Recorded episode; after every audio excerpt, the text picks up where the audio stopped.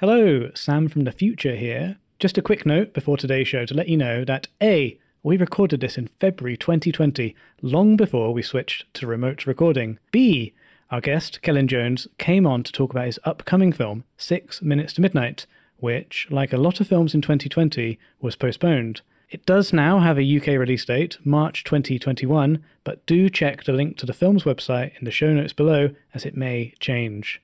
C. Six Minutes Midnight stars the great Eddie Izzard. At the time of recording, we referred to Eddie using the he and him pronouns, but as of January 2021, Eddie now uses she and her pronouns. Finally, Celyn has also produced a fab film called Poms, which is not only 90 minutes long, but stars Diane Keaton, Rhea Perlman, Pam Grier, and Jacki Weaver. At the time of recording, this film did not have a UK release date, but it's now available to buy or rent wherever you get your movies from. There's a link in the show notes below, and I highly recommend giving it a whirl. I had a blast. Thank you for bearing with me, and let's go back to February 2020 for our latest podcast. Cue the music!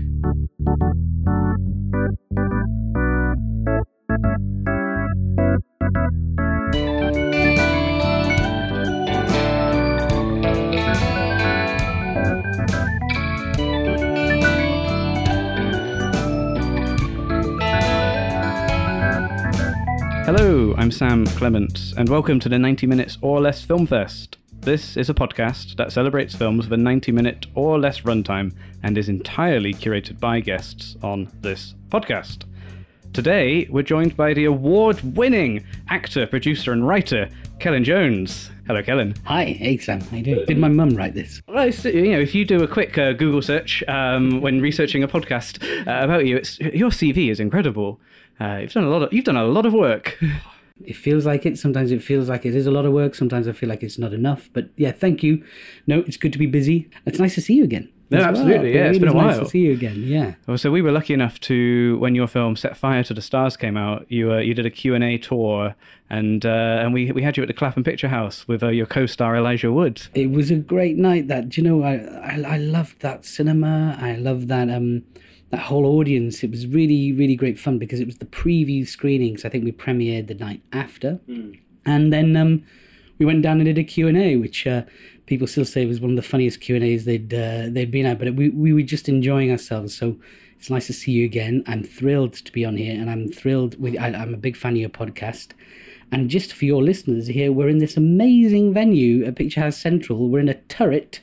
I can see the face of Big Ben, and I can see Regent Street and Piccadilly Circus. So, um, if you know, there's the visual for you. We feel like uh, two mafiosa bosses sitting in a turret overlooking a city. But the nice thing, uh, Celyn, is that you're a film fan as well as you know you make films. You're very busy. You're writing. You're producing, but you're also a movie fan. And, and I think this podcast, you know, we love talking to movie fans. So very grateful to have you on. It's how we all get into this business, isn't it? Really, I mean, we all had a, we, you know, everyone can remember their code at the VHS video shop. You know. 112J was mine, and um, you know, the, getting the VHSs out, we sort of were, you know, I was born in '79 on an island off North Wales, so there weren't many theatres because all of them being closed down, and we, um, I grew up on the docks there. So my, you know, my entertainment was film and the, of that time and the video shops. So it all has seeped in, and now we do it for a living. So uh, yes, I am a film fan and a fan of filmmakers, and uh, generally just an appreciator and a supporter of anyone trying to do this crazy business. Recently, you were at the Welsh BAFTAs. Up against some uh, some actors I've never heard of. Someone Anthony Hopkins, Michael Sheen, Matthew Rhys, and, and yourself And myself, yeah, for the best actor category. And uh, and congratulations because you you won. yeah, that was a shock. That's uh, that, well, that's, what a night. I know it was. It was a night. I um, made the joke when I received the award that I was the only one I'd never heard of. Um, I really didn't think. I, I, I thought the, the the nomination was prize alone. Um, it was wonderful to and, and to have my sort of name and face next to those brilliant actors. And I just thought, said to my wife, let's just go down. Let's have a night out. Let's go and watch Anthony Hopkins win an award. Maybe we can get a selfie, and I can tell him I love Remains of the Day and The Elephant Man. We got there, and I was sitting on the end, and my wife was going, "Ooh, you're on the end." I was going, "Be quiet, stop it, please don't, don't." I'm not. I'm just. It's not happening. And Ruth Jones came on stage, and I know Ruth. I've worked with Ruth before. I think she's fabulous, and uh, yeah, and she she read my name out, and it was like a truck hitting me, you know, and I went up there and made my speech, and it's now on the sideboard, and my kids have taken it into show and tell. Oh, wow. Um, but it was it was great. I was very proud of the work. I was very proud of the performance. It was a very difficult role. It was a very dark role to play, and um, and I, and I was really pleased to be um, recognized for it uh, by BAFTA, and also the fact that the drama, the director got recognized as well on the same night. Just to go back to Set Fire to the Stars, I mean, it's such a it is such a beautiful film. Really, really struck me. But also, I can't help but think like you brought Elijah Wood over to Wales to make this film. what do you remember about the sort of the, the production process before you were you were shooting? I remember everything because we did everything from it. But uh, uh, first of all, Elijah thought he was going to Manchester because we thought we were going to make it in Manchester because we knew the landscape there and we thought Manchester or Liverpool double very good for New York. We wrote the script. Halfway through writing the script, Andy Goddard called me up and said, "I just think Elijah Wood would be amazing in this role." And we were like, "Sure, let's let's go for it." The, the script worked. It went straight to him. It went to no other actor. He said yes he was in. He started researching um, vinyl shops in Manchester because he's a big record fan. We were never going to Manchester because we met our designer who was down in Swansea who said, I could do this film, I could design it. And I think Dylan Thomas is from Swansea. He, you've got to make the film in Swansea, and I've got to be your designer. And by doing that, he could make things look incredible, but also he could make them at a price because, like I said, we had little to no money. So Elijah was in. We had a Skype. Mm-hmm. I was very nervous because I didn't want to mess it up. And then he agreed, and we just made it happen. And from that on, we, we, we got the cast together, and we got the money together, and we Gruff Rhys came on to do the soundtrack, and it was all guns blazing. We made it in 18 days. We made it for half a million pounds. Everybody tells you to lie about the budget of a film, and uh, but you get to a point, especially five years on, where you go, actually, and Elijah was part of the producing team because he's a brilliant producer. And it's that's you know we begged, borrowed, and stealed and got it out there, and everybody thought we made it for millions. You know they thought, oh gosh, they've had grants galore, but no, every penny was raised privately. Apart from a little bit of thing from a film agency who kind of came in last minute and they were great supportive of the film, and that was it. Then we were filmmakers. Um, but uh, so everything from the process, I remember haggling with the airline to get the cheapest ticket to fly Elijah over there. And I remember sort of saying to somebody, I think in the production office, and they were like, "It's going to cost X amount of money to to to to fly him over." And I was like, "How much? Give me the number." And I got on the phone, and I was saying, you know, well, you know, we're flying, uh, we're, we're, we're flying Elijah Wood over, and uh, I'm in the film with him, and uh, this is how important it is. And they ended up giving us a great deal and stuff yeah, like that. So, uh, you know, the uh, market trader in me kicked in. So, you know, you do, you know, if you can do something, you got to do it. Nothing was going to stop us from making that film. But when do you switch from being writer to actor? Do you imagine yourself saying these words when you're writing, or does that come later when the script's done? I think, well, I imagine other people saying the words for the other characters, and, and, and that's just like almost like improvising, really. You're at home and you're thinking, wow. So I can always, I always have an idea of the type of person that I want to play. And then if I'm playing the part in it, because I co wrote it with the director, I knew that when we went into production, I would stop being the writer for production. Hmm. No way was I going to have a writer hat on and say, actually, we should do this. You know, I had to separate them. Hmm. Apart from a couple, and then at night in the hotel room, we would get together as writers and have to cut scenes or rewrite them or change them. It, it felt very easy, and it was the first time, so I knew no different. And the second film I made, I decided not to play in it. It was a film called, originally it was called Keepers, but it came out as The Vanishing. Mm. With uh, Gerard Butler and Peter Mullan. Gerard Butler and Peter Mullan. Um, super proud of that film. The Vanishing, I prefer the title Keepers, as do a lot of reviewers. um, but hey ho, some you know you it's it's just the business, you know. It's marketing. it's marketing, and and people have a strong opinion on how things go, and that's just it. You must have that moment where you're like, I've written a film that Peter Mullan and Gerard Butler are like that's that's kind of a big deal. And then you're behind the scenes, you're executing on it, you know, you're making it all happen. You're sitting in the monitor and you're watching it and going, Oh, Peter's making our words really good. He's gonna go far. He's polishing them up beautifully. you know what I mean? And then Peter would come up to us and say, say, you know, you like that, brother? He'd be like, how's it going? You know, all right, Peter. Very excited about your next film that you co-wrote, uh, Six Minutes Midnight. Marvelous human being that is Eddie Izzard. He, um, we did a film together, a Gillies MacKinnon movie up in Scotland called Castles in the Sky. And after that, Eddie and I, Eddie saw Set Fire to the Stars. There we go, another more another connection. And he said, "You know that thing you did?" And I was like, "What thing?" You know, write yourself a really good part. I was like, "Yeah, I yeah, yeah." And he went, uh, "Can we do that for me?" And I was like, "All right, what are you thinking about?" And he showed me this school badge of a school that really existed in Bexhill-on-Sea up to September 1939. 3rd of September 1939 was the beginning of the Second World War. That's when we declared war against Germany. So right up to September, there was a school in Bexhill-on-Sea, which sounds funny. It's always a name that stuck, sticks in your brain, you know, like where Nazis, high-ranking Nazi officials, sent their daughters and goddaughters to a finishing school, and their school badge had a Union Jack in one corner and a swastika in the other. Oh, wow. No word of a lie. So Eddie showed me this badge and said this existed, and I thought, okay, what would Alfred Hitchcock have done with that? So we were thinking these sort of films, these kind of pre-wartime thriller, but yet it's embedded in the truth. How could we riff on that? And Eddie had this great this idea of this character who was sort of, you know, what it was like to be part German, you know, at that time in British history, and then this sort of school, and that was our jumping off point. So we wrote this screenplay together, and we wrote the screenplay together. And then when we needed a director, Andy had gone off and done a movie in the States and he'd gone done huge, huge Marvel TV shows and things like that. And he was coming back and he was looking for his next film. Hmm.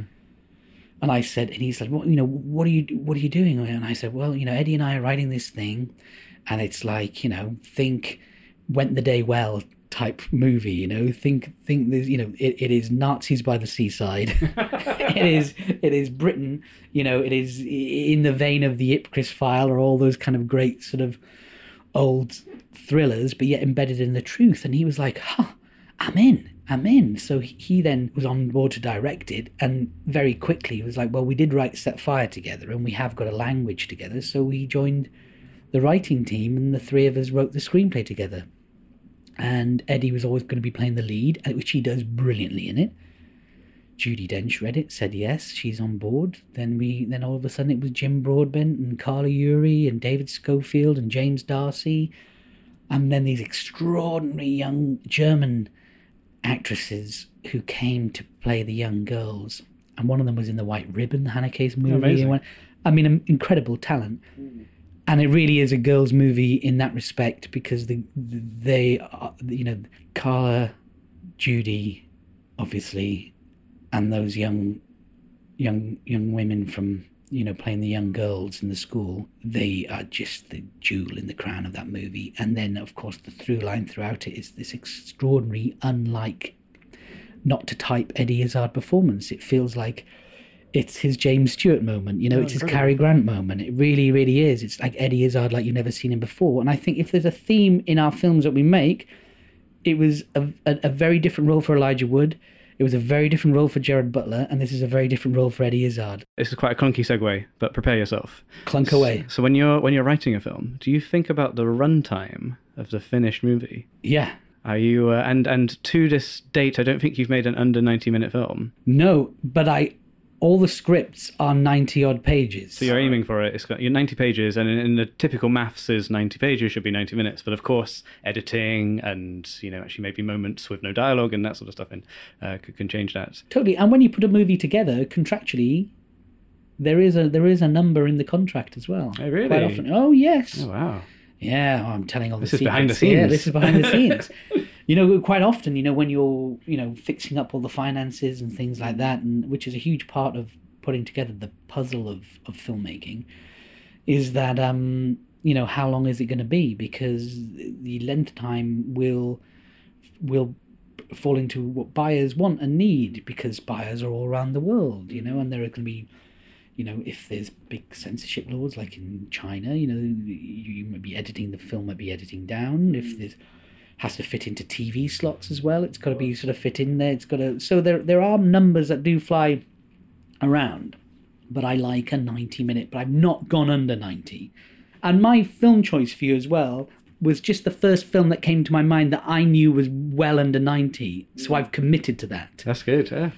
It was just the one that I instinctively knew straight away what was the shortest feature film. It's funny how uh, runtimes stick with you sometimes. Like, oh, I really enjoyed that film. Oh my god, that was a runtime! Wow. uh, I think we should uh, we shouldn't tease it any longer, Kevin. What film did you choose for the ninety minutes or less film fest? I went for Pavel Pawlikowski's Last Resort.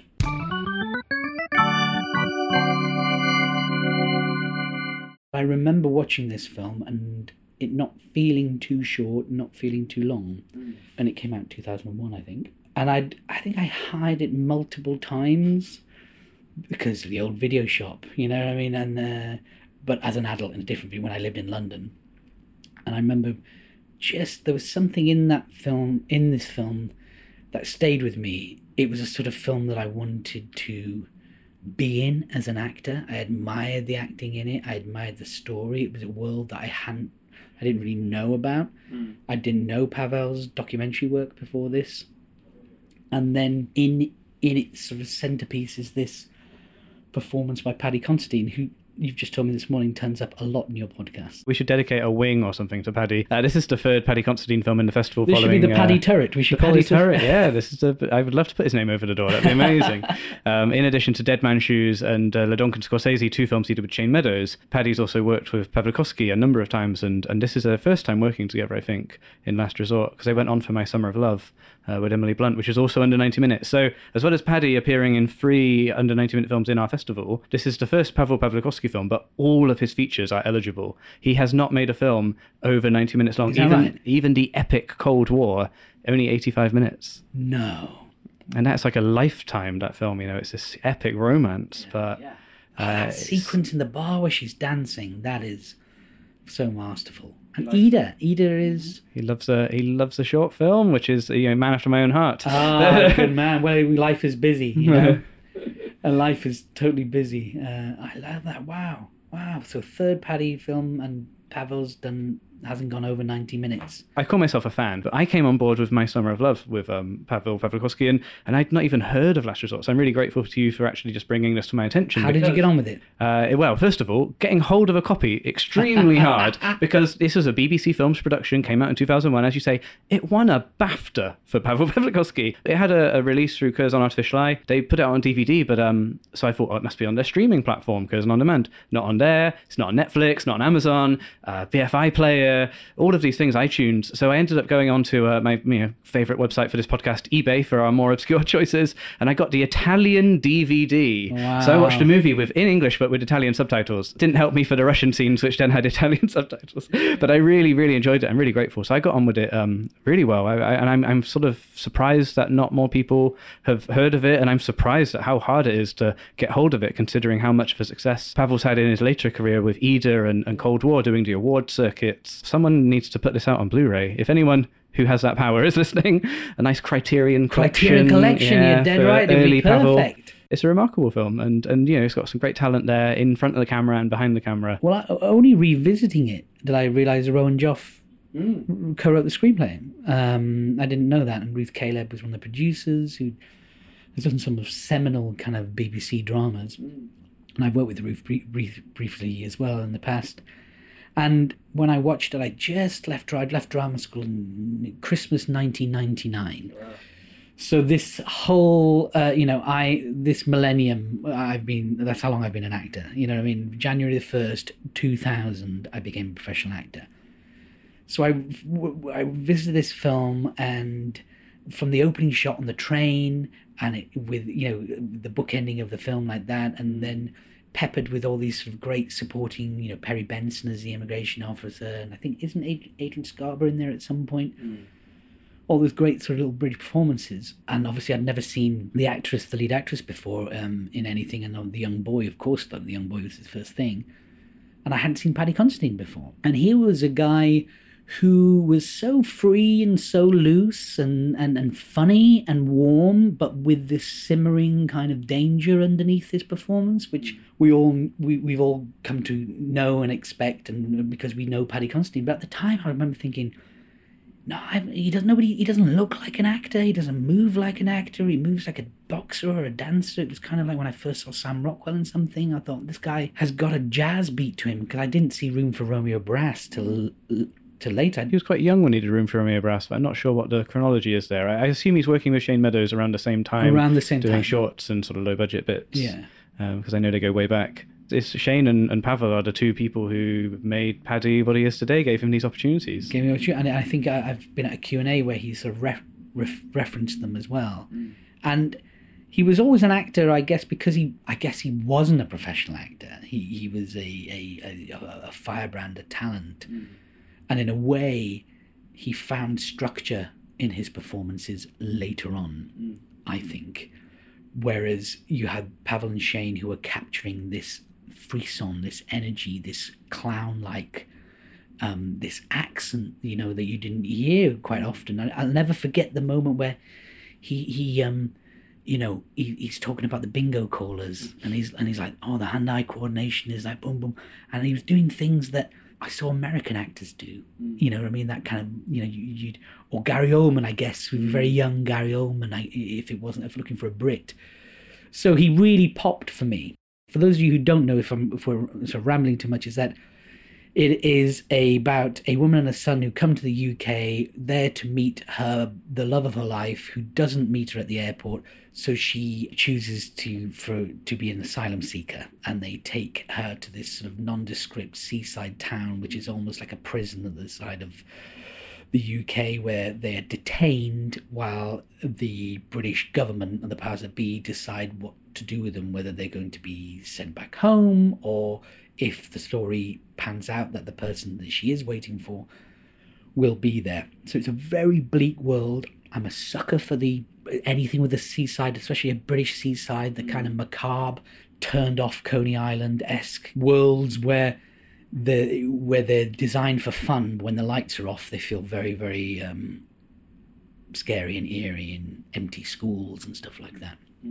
And so this bleak seaside town that should have been that would have been a destination for everybody is now this tired, depressed grey prison, and its poverty is just there. And Paddy plays the arcade owner and bingo caller, and he's just sort of got a sunny disposition, and he's an ex-boxer. And of course, her love does not turn up, and they are poor and desperate, and she needs to do anything for money. And at that point, she gets persuaded to go on some web chat, sort of, you know, the sex industry, very kind of low Like a like a webcam girl. webcam. job, yeah, yeah. It's 2001, different times. No, Yeah. no, no smartphone for them, but it was like, you know, it was that sort of dial-up kind of very kind of s- sort of sleazy.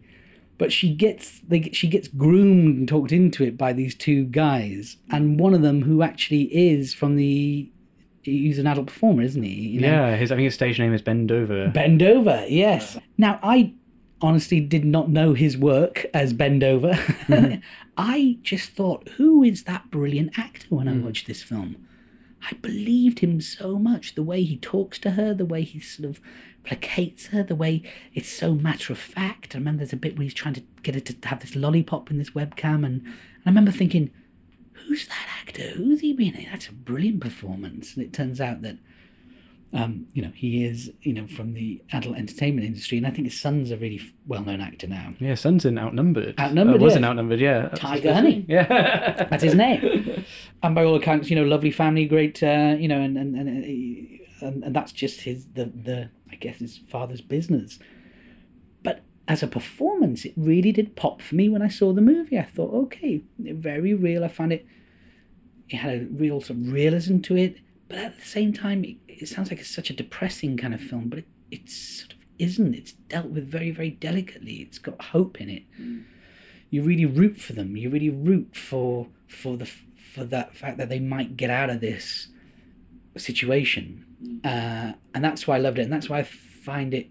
I, I was surprised how short the film is, because I think it is um, it, it tells the story perfectly. Paddy Considine's performance in it, they were those performances that really launched this brilliant career, I think, where they knew him and he knew the work and he was able to sort of perform within that structure so you, he could be free flowing, improvisational, witty, dark, he can explode.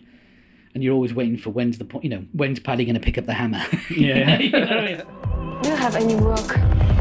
I can do anything. Everybody can do anything, but have you got a work permit?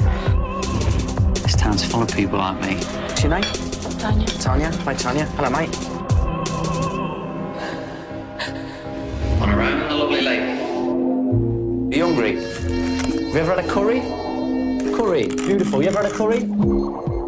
And I think this was a good time for that type of film, like you know, beginning of like Shane Meadows and British cinema. Just uh, in the nineties, you had people like Danny Boyle come through, Yeah. and there was like that, that sort of gritty, sort of BBC films, Film4 style, um, British film. You know, low budgets but great talent, um, which really was a springboard for a lot of directors. It doesn't seem, I know they are still there, but it doesn't seem to be there in the same way as such. Um, there are they are out there, but they're sort of coming through different uh, channels. I think I don't think it's necessarily Film4 and BBC films all the time. I guess the economics of things is always kind of against people. Look, look at the amazing thing that happened with Bait. About a year ago, I, I saw there was a released clip of it on the internet, and I remember just it came across in one of my feeds or whatever like that, and I thought, oh, I really like that, and I followed the work and I followed the director, and he followed me back because I think by then he. It hadn't happened, and he was like, "Oh, there's a there's a guy in the industry who's just followed me back," and I followed him, and I sent a message, said, "Looks great," and he goes, "Oh, I can't wait for you to see it." and it's like that. Since then, he's now won the thing and done this. And He's been on this podcast. He's been, has he? Yeah, So it does happen, doesn't it? It really hmm. does happen, but it is harder. I mean, a lot gets put into young filmmakers, and rightly so. That is great. But also, I think there are some great, experienced older filmmakers who are not getting a chance to make films anymore. And I think that's a shame. I think that's a real shame because there's great talent out there and there needs to be a balance as well because where you lose them to TV or you lose them to jobs or all of a sudden people because people want to pre-sell anything and it's, it's a lot easier to sell a young a new a new filmmaker because they haven't lost anybody any money yet but you liked the movie though Lester as well. Yeah, I did. I was uh, really struck by so Dina Korzun is the uh, the lead actress in the film, playing Tanya opposite Paddy Considine, and we start on her, and it is that amazing shot in the airport on the uh, sort of the monorail or the, the transport they're on. Her chemistry with her the boy who plays her son, they were so good. It was so believable, and I think a lot of this film actually believable is a really important word because it's authentic. It's shot in a real life location. It's it's an unnamed seaside town, but they shoot in Margate. You know, you, you can sort of see it, and it, it just feels lived in, of course, because it's a real place. And off season Margate in 2000 or whenever they shot this looks pretty bleak. Perfect for this film. Hmm. It's before the the hipsters came down, and I thought you know the arcade was was just great for Paddy because it was it sort of uh, it, it was it was a bit rough around the edges. You know, it was this joyous arcade once, but now it's off season. It's a bit grim, um, and it's like Paddy. There's a levity there, but there's something serious below him. So I thought all of that staging was so good. You know, you said earlier it's uh, the the film is quite oppressive in a way. You know, she's basically put in this not a prison, but it's like a prison to her. And I think the way just the decisions, you know, shooting on location in this off off season seaside town, it does sort of make it feel like a prison. And you're really you you're you're like, what can I root for? And then Paddy is this sort of shining knight, and and and their relationship is what you're rooting for at the end of the day, and I I really got a kick out of that, and that's a lot I just talked about, but does it all in this very considerate runtime? Because I think Pavel is just focusing on all I want the to do is to sell this relationship to the audience, and I'll put all the ingredients in place, I'll set it up, and I'll let my actors do this brilliant thing, and I think as a showcase of of uh, Dina Korzun's work and Paddy Considine's work, that you know you can't get better than this. And uh, and I was sort of thinking, you know, why haven't I seen Dina in, in anything else? But she has continued to work, and she was recently in Peaky Blinders for like a whole season. But I, I now I want to watch Peaky Blinders because I want to see, you know, twenty years later what Dina Korzun's doing. It's- This is a wonderful sort of calling card for her. Oh, it's amazing. And, and uh, that's is that the scene where he brings them curry. Oh yeah, yeah. And like, curry, beautiful, Oh, yeah. beautiful. It's curry, beautiful. You want to have ever had curry? It's beautiful, and it's it, it- his desire to communicate, mm. isn't it? And I think that's what it is. What you get, what you get from Paddy Considine in these early performances is that there's a desire, like with all art. Why do you connect with it? And it's it's the it's you feel it wanting to communicate with you, hmm. whether it's a painting or a piece of music or a film or. A, you know, a, a- novel or the or a poem or anything like that, that if there's something in it that wants to communicate with you and you something in you that wants to communicate back, hmm. that's the connect that's the connecting tissue. And if enough people have that, then it becomes more popular.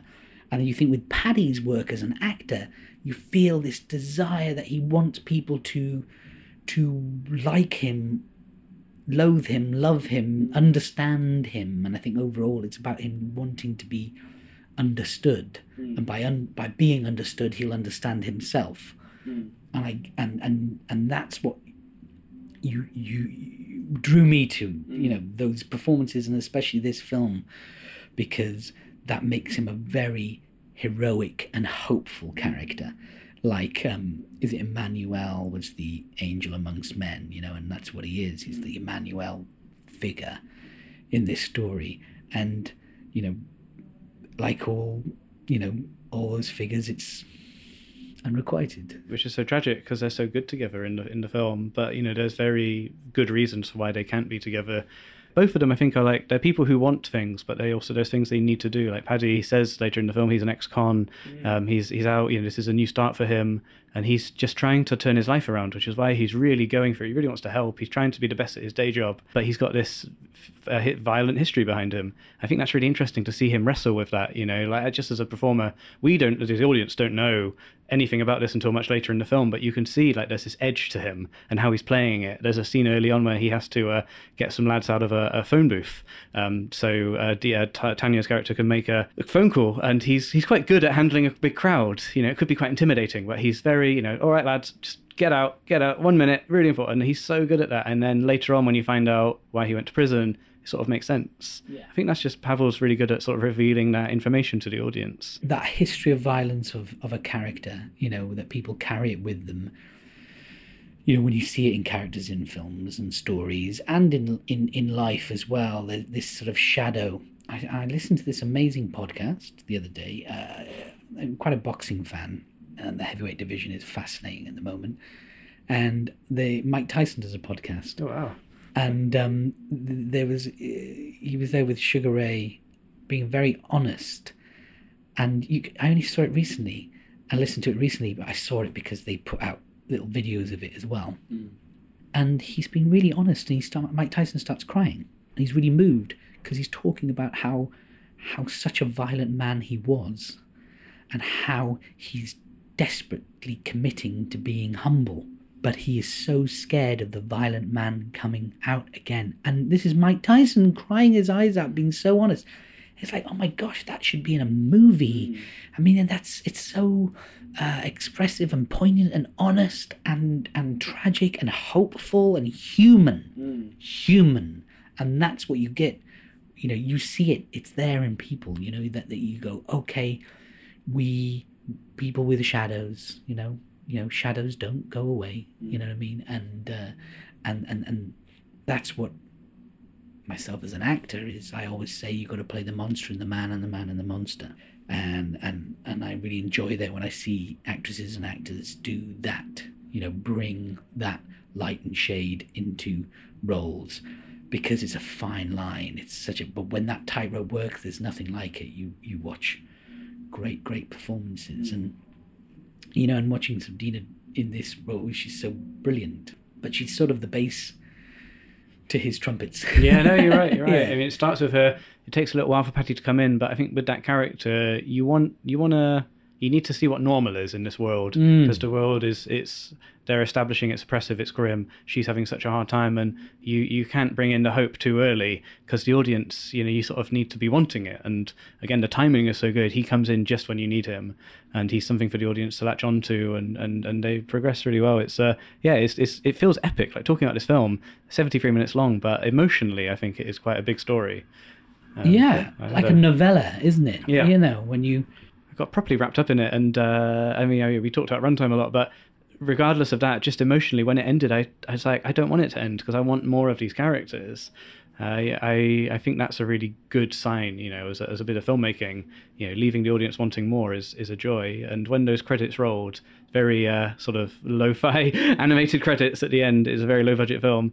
Uh, I was just like, oh, why isn't it? Why isn't it longer? You know, it could be 83 minutes long. It'd still be good for me. I'm glad I chose one that you liked as well, but because I agree with you, like, and, and it was a film that I, I returned to f- multiple times. Hmm. Wonder if Pavel will come back and do another film in the UK. You know what I mean? That would be really interesting. You know, Absolutely, Be yeah. really His cool. um, the, his work in the UK is it feels like you know, British gritty filmmaking, and he's got a long history of, of working in the UK. But um, but I also loved that this um this new Pavel on the world stage, you know, Cold War playing in Cannes, Ida been nominated for Academy Award, all that sort of stuff. That's that's great that people are people know his name, but he has these very humble beginnings, you know, lo-fi BBC films, uh, British film, and and it's such a calling card for everybody involved, right down to the I think the script supervisor is Joe Oppenheimer, who's now BBC No. the BBC exec Yeah. uh, behind so many amazing films um, now. But this was his first credit. really. So like right down to you know if, if people in front of the camera, Paddy, but also people behind the scenes. It feels like the old Screen Two, doesn't it? Remember Yeah, the yeah. old old Screen Two? But, but you know, we wouldn't have had Jimmy McGovern through those things. Ken Loach, we wouldn't have had through those those. Um, I totally agree with you. There is a way of incubating and creating these platforms where these work can be, you know, that people can follow a route and you could get to the, the world stage potentially. But also, sometimes you want people to come back and, you know, Do the reunion show. do a reunion show or do a smaller movie again, you know, yeah. or, and do a smaller f- film again. Like mm. all, all the while, people get into this thing of, you know, budgets go up and up and up and up and up until eventually they go so up and you don't and they don't get their budget back and they don't make another film again. Where actually, you know, do the solo album, hmm. do the big band album, do the greatest hits. Hello, I'm Helen from FlixWatcher, And I'm Kobe, also from FlixWatcher. the Netflix review podcast you go to when you can't find anything to watch on Netflix. That's right, we are another podcast in the Strip Media family. So if you've struggled to find a film on Netflix, then we're the podcast for you. And we have guests from other podcasts, big and small, and they're the ones that actually choose the films that we then rate and review and talk about in our show. If you'd like to find out more about FlixWatcher or any of the other shows, visit www.strip.media to find out more. Fab. Well, I'm really glad we've got Last Resort in our in our film festival. Say first of hopefully many uh, Pavel Pawlikowski films and our third Paddy Considine film. I think he's our most featured actor. So he's developing his own sort of strand. Uh, well, he's got to come on the show. I guess this be, is it. uh, This is a absolutely, yeah. direct uh, shout out to Paddy. Coming to the turret for Sam and uh, be on this podcast. It's named after you. um, I, do you know, Paddy Considine, I'll, let me tell you a little story, is that I was filming a cop show in London. My daughter was young and my son was just about to, was my, my wife was pregnant with, with our son. And I was doing a cop show, a TV cop show, which which was great in London, and that was sort of paying the bills. And when I wasn't doing that, I was teaching at school, and and kind of my teaching at the school was kind of my film school because I was there to help youth creative writing and drama to support kids with emotional and behavioural sort of you know communication sort of um, enhance their communication skills, their understanding of them, and building sort of self identity and hopefully a positive sort of. So I was in referral units and prisons and things like that. I loved that work and I loved the young people I worked with, and they were so inspiring that they kind of gave me the confidence to pick up a pick up the, the, the laptop and go and start writing stories, and that's no word of a lie. Hmm.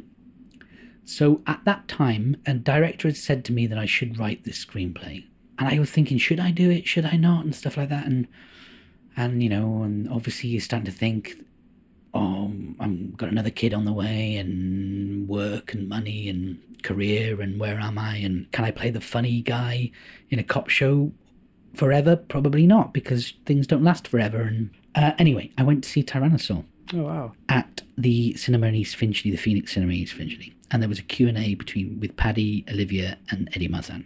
And they came on stage and did a Q&A, and they were charming, and Paddy was fantastic and honest and candid, and told everybody probably everything he shouldn't tell them, you know, like I do behind the curtain, in front of the curtain, the whole lot. And in it, he said he just one day told his wife, I've got to go and write this film. and he hired a room and went and sat in a room and for seven days and wrote the script for Tyrannosaur and then went home. That moment made me. I ran. I went home. I, I, I marched back. I got the got the. I was living a bit further north. Got the tube home, and I walked in, and I sort of walked into my wife, pregnant wife, sitting hmm. on the couch. My daughter asleep upstairs. I switched the telly off. I'm standing in front of the TV, and I'm saying, "I'm going to write a screenplay. I'm going to write a screenplay, and I'm going to make a movie. And I've just seen Tyrannosaur, and it was brilliant. And I've just seen Paddy Considine has inspired me." to go and do this because this should be what I should be doing. So, he, in a weird way, Paddy has played you know, by proxy a sort of moment, a trigger point in my creative life that made me think, do you know what? Get it down, see what happens, write something. And that was the first. Then I wrote a screenplay. And from that screenplay, um, Set Fire to the Stars, we made Set Fire to the Stars, and then and so on. And now I'm on your marvelous podcast talking about movies being indulged beyond uh, reason. So, thank you, Paddy. If you're listening, you should come on Sam's podcast. but you know, thank you, Sam, for just being a great champion of the, of of British filmmakers and, and world cinema, and you know, No, so uh, it's, let's it's- do something. Yeah, absolutely. Great to hear, hear you say that. And, and that's such a good story. I think it's always nice when you can link your experiences back to actually it was that moment and you know that moment so well. That moment, Phoenix essentially, hearing those words from Paddy and, and you know, you've got this great body of work behind you now, the you know, writer and producer and, and actor. It's amazing. And well, if you if you hadn't done those things, if I hadn't worked with kids, if I hadn't, hadn't you know what I mean? If I, if all those things all lead on, you know, they all they all build towards something. And even if when you're at a point you realize that, um, you know, there's no big break, there's no luck. Long, hard It's, graft. it's graft, and you put in believe in yourself, and equally believe in the others around you. And I think that is the message. You've got to do it. Mm. You know, the boxer's got to run the miles. He's got to skip rope. You know what I mean? He's got to got to commit to it. He's got to rest up and, and, and focus. You can't just jump in there and swing no, absolutely. you know it's it's and and you don't do it alone because it's impossible mm. you know you might be able to be in a position to take the credit mm. hopefully when if you're ever there you will look around and say thank you to the hundreds of people that helped you realize it and make it happen because we're in it together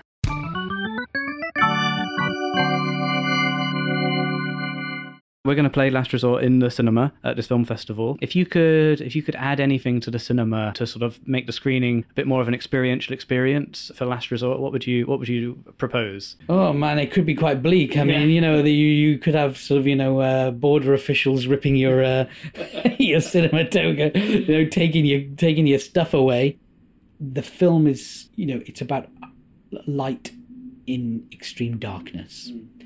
So I guess being sentimental and wanting to look after the lovely people who come to your film festival, let's add a little bit of uh, sugar to the spice, and I would pump old fairground music, and people can eat candy floss quietly. An excellent cinema snack. An ex- yes, exactly, like the soft bun, I think. Uh, but uh, it's an excellent. So yes, it would be uh, it would be candy floss and um, fairground music because.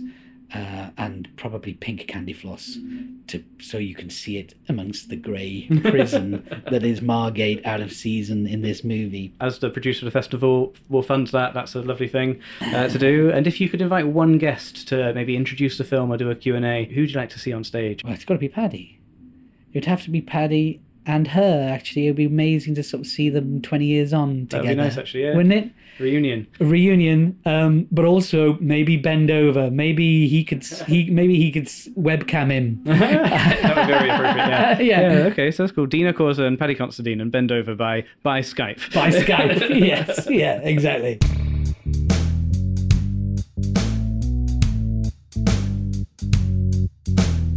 Well, thank you so much for talking to us today, Kevin. Oh, it's a pleasure, my friend. Really honour to talk to you, and uh, yeah, highly recommend seeking out your, your film "Set Fire to the Stars" for me, an absolute classic. If uh, people want to keep in touch with you, Celyn, where have you got a social handle they should uh, look for? Well, my name is Celyn Jones, C E L Y N Jones. Not many of us out there, so it's just my name on Twitter and Instagram. do give Celyn a follow, listeners. And uh, and listeners, thank you for listening. Subscribe to our show on your podcatcher of choice and leave us a review on Apple Podcasts. As an independent podcast, it really helps. It's like podcast gold, those reviews.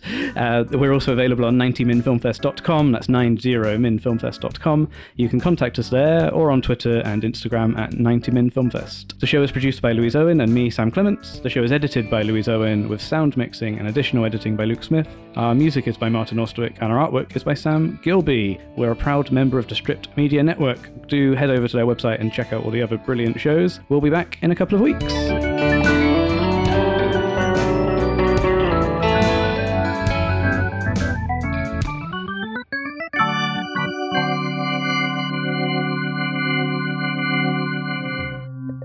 We're a proud member of the Stripped Media Network.